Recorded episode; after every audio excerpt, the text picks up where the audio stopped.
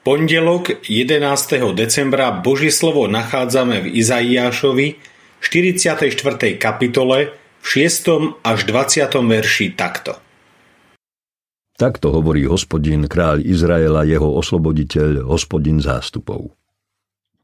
Ja som prvý a posledný. Okrem mňa nie je Boha.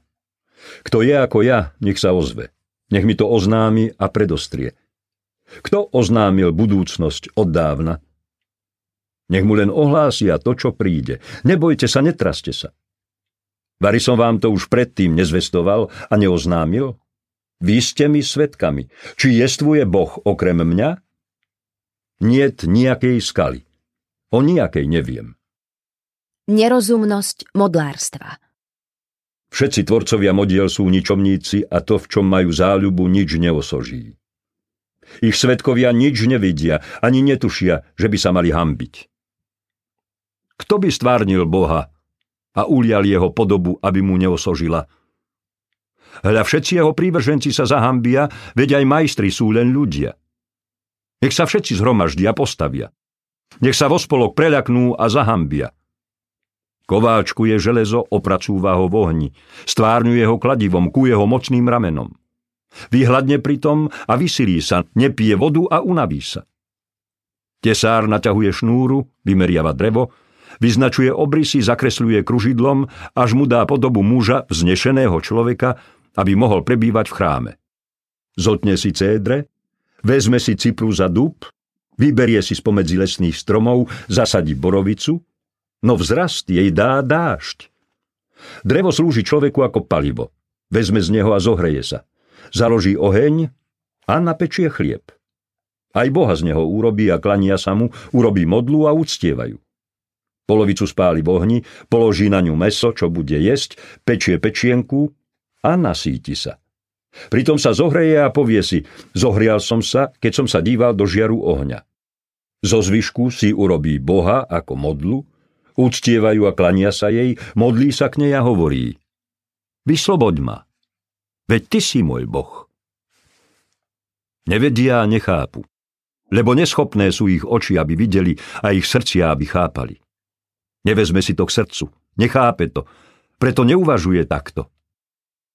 Polovicu dreva som spálil na ohni. Nad jeho žravým uhlím som napiekol chlieb. Upiekol som meso a dosýta som sa najedol. Zo zvyšku som urobil ohavnosť. Klaňal som sa polenu. Pasie sa na popole, srdce ho klame a zvádza. Nezachráni sa a nepovie, nie je lož, čo mám v pravici? Prečo si ľudia vytvárajú modly? Izaiáš proti ním zo všetkých prorokov vystupuje asi najostrejšie. Jeho sarkastické vyjadrenia na ich adresu na viacerých miestach proroctva vrkolia v dnešnom texte.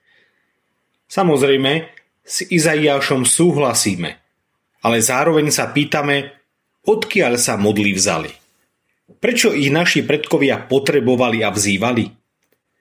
Skôr ako sa na starodávne národy začneme pozerať s dešpektom, mali by sme si priznať jednu nelichotivú pravdu. Ľudia, hoci menej vzdelaní, než sme my dnes, videli okolo seba množstvo vecí a javov, ktorým nerozumeli. Preto si vytvárali modly a božstva, ktorých sa báli a preto sa ich snažili rôznym spôsobom nakloniť na svoju stranu. Pochopili totiž niečo zásadné, čo nám uniká. Že nemáme všetko vo svojich rukách že akokoľvek naplánovaná budúcnosť sa nemusí uskutočniť a že je tu niečo vyššie, čo nedokážu ovplyvniť. Do tejto situácie obklopení pohanskými národmi môžu Izraelci počuť jasné Božie posolstvo. Takto vraví hospodin, kráľ, osloboditeľ. Ja som prvý a posledný. Okrem mňa nie Boha. Nebojte sa a netraste sa. Všeličo je dnes iné, ale rovnako ako kedysi aj dnes máme obavy, otázky, nevieme, aká bude budúcnosť. Vďaka za to, že on je stále ten istý, taký, aký bol včera, je aj dnes a bude na veky. Bože, ďakujem Ti, že si dokonalý a všemocný. Odpust mi, že si aj tak vytváram vôžikov, ktorým sa klaniam. Očistuj ma od všetkého zlého a daruj mi vieru, ktorá sa bude upínať len na teba. Amen. Dnešné zamyslenie pripravil Peter Sinak.